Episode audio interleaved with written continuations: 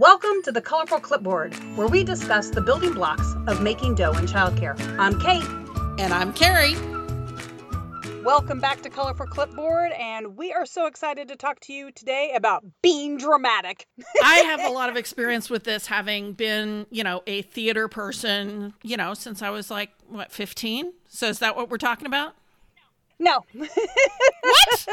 So, uh, so you know, I'm sorry. I, I started. I, I started laughing at myself because I was trying to be dramatic, and then that I don't know. That's not me. So today, as we talk about dramatic, we're going to be talking about dramatic play and uh, kind of what that means, how to uh, make that.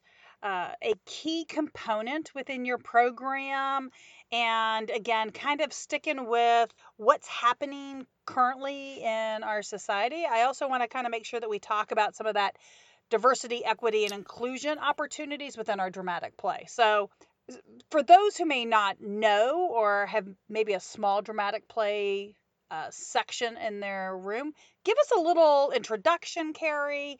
Maybe even what people should have as the basics. Well, so the traditional is to have a play kitchen, right? You have a table, you have something that functions as a countertop or a stove or a sink. Some programs have all three. They may also have a refrigerator. The table, of course, has chairs. There's probably a baby doll involved, um, and there might be dress up clothes. So that's the what most people have in their head about what should be in dramatic play, which drives me a little crazy because it's so close ended. It should be much more open ended than that, in my opinion.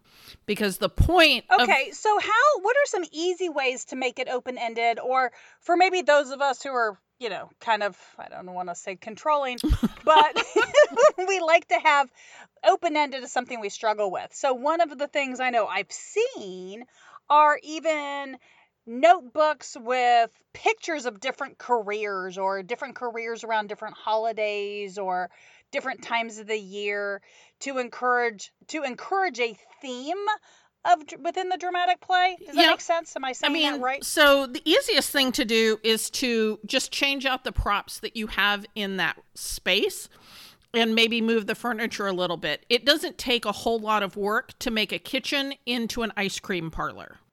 Oh, I love that idea. Or a tea party. Right. But or, yeah, or what? even a coffee shop.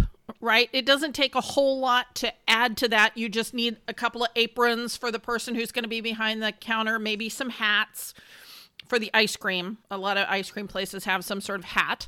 Um, and then, um, you might if you're doing a coffee shop you might you know ask the local coffee shop can we have like four of your um, disposable cups? And then you hot glue it together and um, that plastic cup lid can be disinfected the paper part can't be um, with, well, it can be. You have to spray it with rubbing alcohol instead of spraying it with bleach because if you spray it with bleach, you can do that like twice. um, so you just have to use a well, different what's sanitizer. What's also really nice though is, I mean, probably every parent in the world has a few um branded coffee mugs that are plastic. I mean, I probably got six right now in my cupboard. Yeah so, I mean, another great way to um, include your parents into the development. Right. But if we're going to be talking about any of these, what would be some things? Oh, excuse me. If you're wanting to demonstrate that you, as a program, as a director, even teachers, truly understand how to make this dramatic play inclusive and equitable, what might be some things that you could do in any one of the examples you just used related to the kitchen to make sure that all of the kids in your classroom know that it's designed for all of the kids in the classroom? Well, you should have both girl baby dolls and boy baby dolls, and you should have them in different colors. Now, you don't have to have 27 baby dolls out at a time. You can rotate through and have two in at a time one boy, one girl, one is Anglo, the other is Hispanic, you know, has Hispanic or Native American color skin color. Um, and then the next time you swap it out, maybe there's an African American baby and an Asian baby. you know, you're just showing some diversity that way. Um, and if you're using it just as a kitchen, ask the parents what foods they keep in their cupboard and refrigerator, and then ask them to bring you the empty containers. So if the family, if four families are like, we are all about mac and cheese, be like, cool, please bring me an empty mac and cheese container. Um, you know, the box if they're making box mac and cheese, or those tubs if they're using Easy Mac, then you bring it in and you prep it and make it ready to be used in the classroom. So that typically, if it's a paper box, you stuff it with something and then you wrap it in clear contact paper again so it can be disinfected and will last longer than a day. Um, so I think those are two elements. Were there other things that you were thinking about there?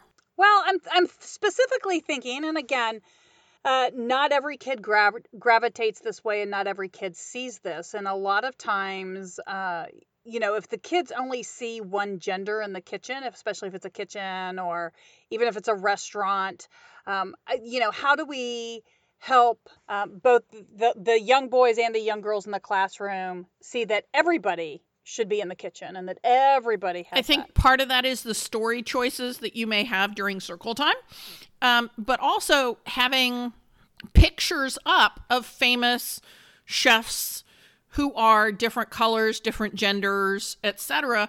when you're doing a um, restaurant version of your dramatic play.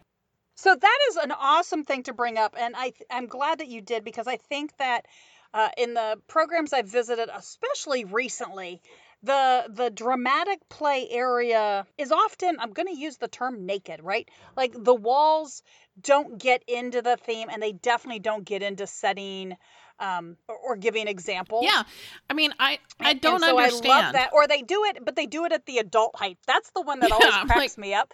Are these awesome posters that I get to see perfectly as an adult?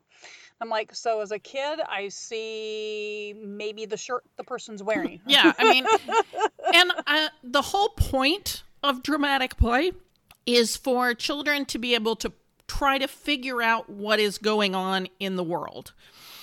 And so people start with a home center because most people have a home, but not every child has a home. Some children live in cars, and some children live in, you know, communal housing for, you know, families of, you know, abuse survivors or um, families who are moving from homelessness back into being housed. So we have this thought that we have to set it up as a home center because everyone has a home, but they don't.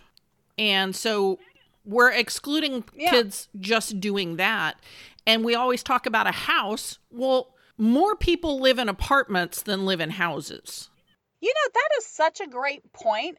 You know, we think about this concept that you're just that you're bringing up sometimes as teachers and directors and other times we totally forget because we don't always really do the true inventory of the kids in our class. And so, you know, when we were talking about even the color of the baby dolls, well, you know, obviously look at the kids in your class. And, and the and the and the parents. But you're to see people who are different color even if everybody in your center is a person who has their own single household and they're all the same color. There it's still important for the children to work through what it means to play with a black baby or to play with a white baby. You know, they they need to pl- interact with people of different skin colors even if the only way they're doing it is through baby dolls. So it's not Well, just and that comes back to the stories that you were talking about Right. too, and and the diversities that we're reading. You know, are is every family the mom, dad, and two kids? Right. You know, I mean, you know, how many stories have you read that are single parents have same sex parents? Again, you've got to know your market, and you've got to know your or families. grandparents raising grandchildren. grandparents. Yep, big families, little families, families on the road. Um, yeah, I mean, uh, some by choice. You know, Right. And so I think because you mentioned, you know, taking into account what's happening in the world right now, and more families are experiencing homelessness than were a year ago. And so Yeah. I, I don't know exactly how you incorporate it, but if you're only ever doing a home center and it's always based on a freestanding house, then you are missing the boat for most humans. most humans on the So- planet so- don't live in so a you- freestanding house. Right. So you gave the example of the kitchen being the primary one. And to me, one of the very first uh, dramatic play centers, or what comes to my mind initially, which was really funny, are all the career uh, dress up kind of things. And I realize that with COVID, things are probably a little different in most programs. So we're going to go outside of COVID.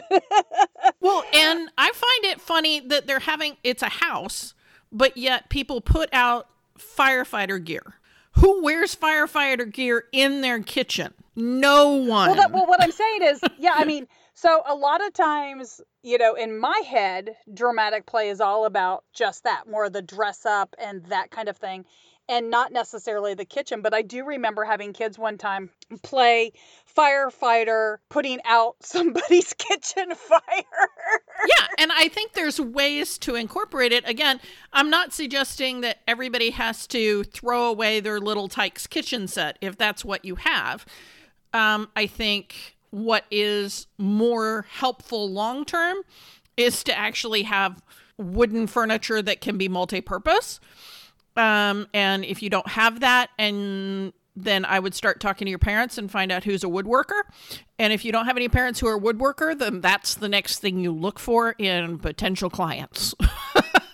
Well, you know what's so one of the things that I saw at a program that I thought was just very was just great was using one of the short bookshelves. Yep.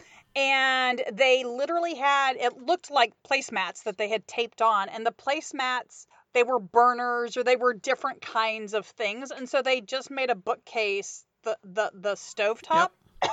And then another part of the bookcase because of the way they had the food lined up they made the refrigerator. And it was a very um, to me it was a very easy center to manipulate what it was. It didn't have to be this is the kitchen. And so it was real easy to flip out um, my when my kids were younger we did tons and tons of children's museums. Right. and children's museums because of the pure volume of people that come through those spaces you know have lots of these different components. And so uh, definitely where i saw some of the more um, easy to, transitionable um, types of spaces and but to me it was also one of those that would be so easy to put into a child care center but in child care centers we have a tendency to get stuck with the stereotype of you need to have a kitchen Yeah. And like I said, I'm not saying throw it out. I'm saying having your, you know, maybe couple year vision instead having the wooden ones where you can use again these I keep trying to come up with what are the great uses for those circuit um vinyl cutting things. Oh, the crickets, the Cricut. crickets, like a cricket. Um, yeah. Yeah. Um, and I think that a great one is if you've gotten the you've got those wooden shelves, you know, and you can get one that's horizontal and then another one that's vertical. And yes, sometimes it's a refrigerator, and some and you know, stove and sink, and sometimes it's other things. And so you could have pieces of lightweight hardy board that you put the Cricut circles for you know the red ones for when it's a stove top um, and then when instead it's a kitchen counter. I mean not a kitchen counter an ice cream counter. You've got pictures of different you know buckets of ice cream in there um, or you know you don't have anything on the top and they have to go under um, and get it. Or there might be you know a printout of the the menu at the ice cream store that you've laminated and you're you've just kind of used packing tape to attach it to the top of the shelf um, but you can use things that don't have anything to do with food I, I, love where you're going. How often should people change out these centers? I mean, I, I mean, I don't know. Okay, so what I asked my teachers to do, which does not mean I got 100% compliance by any means, but I asked them to change it every two weeks. Which meant that they had to have 26 rotations in the year. But it could be it's kitchen this week, it's a firehouse next week, it's a kitchen the third week, it's an ice cream parlor um, the fourth week, then it's a farm the the next week. So it can it can go back to a kitchen every other time. Uh, so you really only need 13 different ideas, and you don't even have to have that many. You could have half that and rotate it through it. But I think things like if people have not had dramatic play set up as a doctor's office, during the year of COVID, shame on them because how are the kids going to work through how scary COVID is if they don't get to practice? If they don't get to practice being doctors and being patients. Um, I, I did, I had teachers who would have no problem doing a vet's office. Um, but they had a much harder time. The teachers had a harder time doing for some reason the doctor's office. And I don't really understand why they had a harder time. Um, but kids have to practice what they see around them. And yes, your animal might get hurt and you have to take them to a vet, or they might get sick and you have to take them to a vet. But so may your family members um, or you yourself. Yep. Yeah, I mean, I love the I mean, I love all the examples that you're giving. I think that it would be great for those listeners who are listening to today's podcast to um, you know, send us your comments, send us your examples, maybe your favorite. Um, also, you know, when we talk about dramatic play, um, some people um, also do the dress up and maybe they're right next to each other, maybe they're coordinated um, you might then pull it back into. I loved your story time examples. Um, I, it's a way to bring a theme throughout your entire space. Yeah, and it can go outside also. I never understood why all people kept all their dress up clothes inside. You have a two story structure. Why not have that be the firehouse? um, and then you get some oh, of that. I mean, I could see how you know hard hats. Eh, eh, I mean, even if it's just hats. Yeah. Because you know you can find plastic cowboy hats, and you can find you know things that are plastic that could handle maybe some of the outside wear. Um, raincoats. Um, you know, you know you could be a fisherman you know you know they may not depending especially if you're in texas you may have to get pictures of what an olympic an olympic an alaskan you know fisherman wears but you know big yellow coats i mean all of that could be so much fun and and again you're tying it into the curriculum so um you know in the Outside, spring circus. in the spring what are some topics that people might have? So you might have be doing a unit on butterflies right? Um, or insects in general. And so you can take outside the dramatic play stuff or get some borrowed dramatic play stuff for a beekeeper's outfit and some butterfly nets and you know talk about what does an entomologist do? Well and making making wings and dressing up as a butterfly or you know and running around um, the, the playground as is, a butterfly. Don't have them run around the classroom as a butterfly. You'll never get them to stop. No no no. Yeah, personal experience there. They cannot wear the wings inside. The wings are for outside Yep, you could definitely do circuses. You can do uh, birds, making birds' nests outside are a lot of fun. Um, again, you can always, I always love the one, um, uh, a program that I visited one time was always into cardboard. And so they always had these big signs that if you're getting a big uh, appliance or whatever, um, they did this. They really pushed it in the spring and again around Christmas um, to bring them your your big boxes um, because they loved doing castles and and those rockets. Kinds of, it's an excellent rocket. And, and, and what's great about those great big boxes is they are much better done outside. Yep. they also make pretty good caves. So if you were doing like um, you were doing a fairy tale unit, a lot of fairy tales have a cave involved. You know, Aladdin has a cave involved. Um, there's several others that have caves involved the bear unit also would need a cave because you have to have a place for them to hibernate.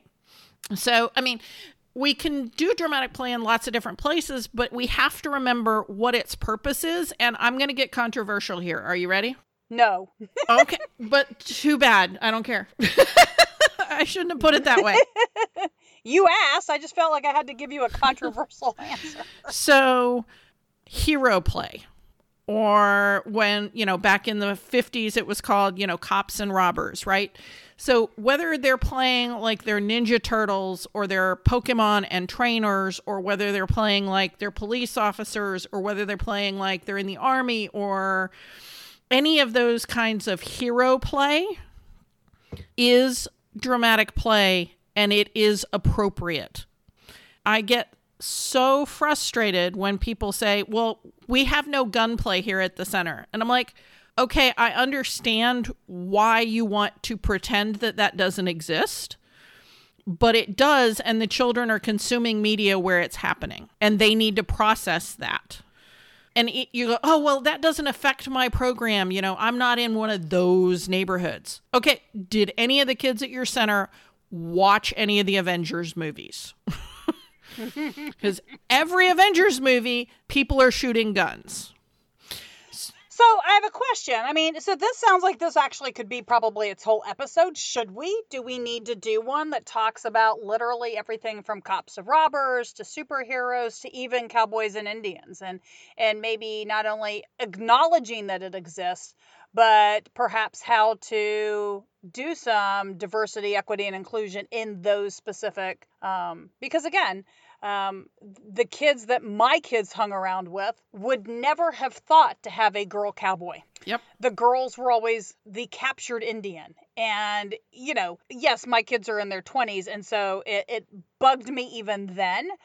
And so I would really be interested in getting um, some ideas and sharing them with our directors on um, how to, um, shall we say, get excited about including that part in their class. I think so, and and also talking about how to redirect the behavior into something that is actually helping the kids to process because what typically happens right now is that people just shut it down which means the kids are like oh being scared of this is not okay. We can't talk about how we're scared about this.